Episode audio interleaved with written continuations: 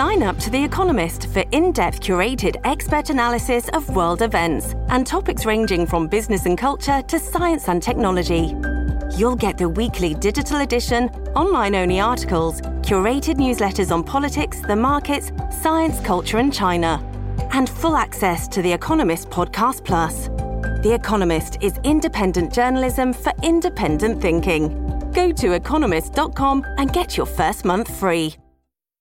Exactly what role heat pumps are going to play in the future depends a lot on who you talk to, right? We've had a few guests on about heat pumps recently. There are undoubtedly some limitations to their effectiveness right now. In most of Canada, they still need to be supplemented in one way or another by a furnace or by electric heat, something like that, especially during extreme cold snaps. Not ideal, right? There's also this issue of frost buildup, which is a big barrier and, and part of the problems as well. Um, but tech will evolve and it will solve some of these problems that we're talking about. How long that will take, I don't know, remains to be seen. But when it comes to the frost buildup, there's some work being done right here on the prairies that is, you know, tackling that very problem. To find out what's going on, we're going to speak with Amirreza Mahmoudi, who's a PhD candidate in mechanical engineering at the University of Saskatchewan. Amirreza, thank you for joining us. Appreciate you being here today. Yeah.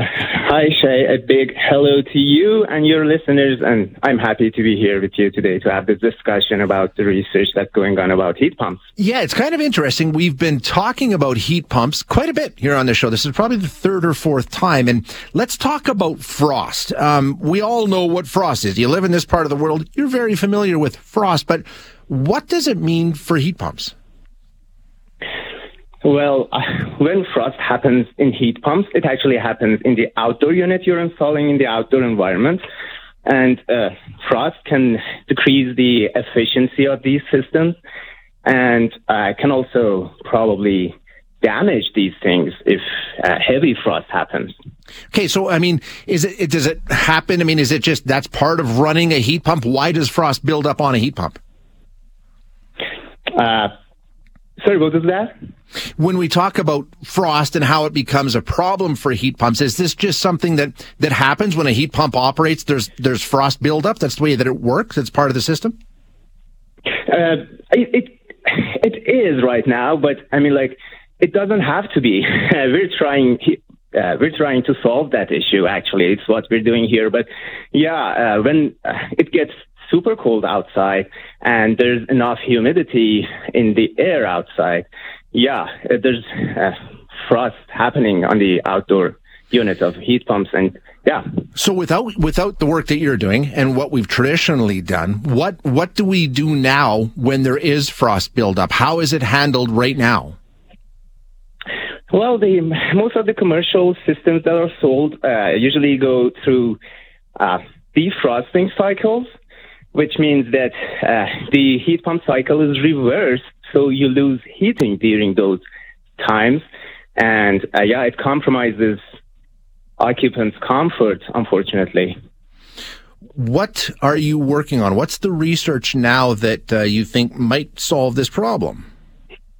Mm, you know, there are some specific types of heat exchangers called membrane uh, energy exchangers.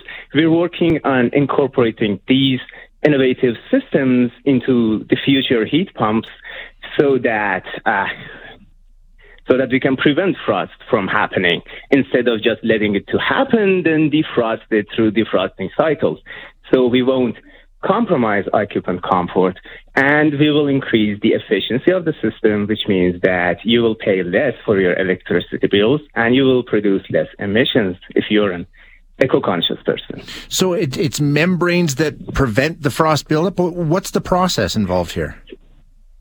Uh, you know, you know when frost happens. Frost happens when uh, your surface is freezing cold, and then there's enough moisture in the air, sure. so that condensation happens on the surface. If you can prevent the air from reaching the saturation point, you won't have any condensation meaning that you won't have frosting on the surface. What me- uh, membranes do is that they are vapor permeable so that we draw moisture from the air on the surface. As it gets colder and colder, it also uh, loses its moisture content, so it never reaches the condensation point. That's the key point in here. How far along with the research are you? Is this proving, you know, something that's working and something we may see spread further? Uh, yeah, uh, the research has been promising, and we had some good results. But uh, the technology itself is still in development, so we still might need a couple of years to reach an actual product on that. What about cost? Is it is it a lot more expensive? Does it change the cost of a unit drastically? Uh, we're, we're trying to make it cost effective. Sure. So yeah, as researchers, we're not only looking into the technology and science, we're also trying to make it cost effective because we know that if this thing is going to be uh, applied widespread, then yeah, it needs to be it, it, it needs to be not expensive. I, I can say, yeah, it's not it's not going to be very expensive. Okay, interesting. We will look forward to seeing where this research goes, Amirreza. Thank you for being with us today. I appreciate it. You're welcome. Thanks to you. And can I have a moment with, the, with your listeners? Quickly, quickly, up. Yeah, uh, if there is any researcher out there that think that sharing with the general public can make a change, please step forward because I know as researchers, as scholars, it's something that we usually miss. So there are people out there like Shay who are willing to share your results. So yeah, go ahead and make your change. Yeah, That's absolutely. We love we love it. We love hearing what's going on out there for sure. Uh, good stuff. Thank you, Amirreza. Appreciate it.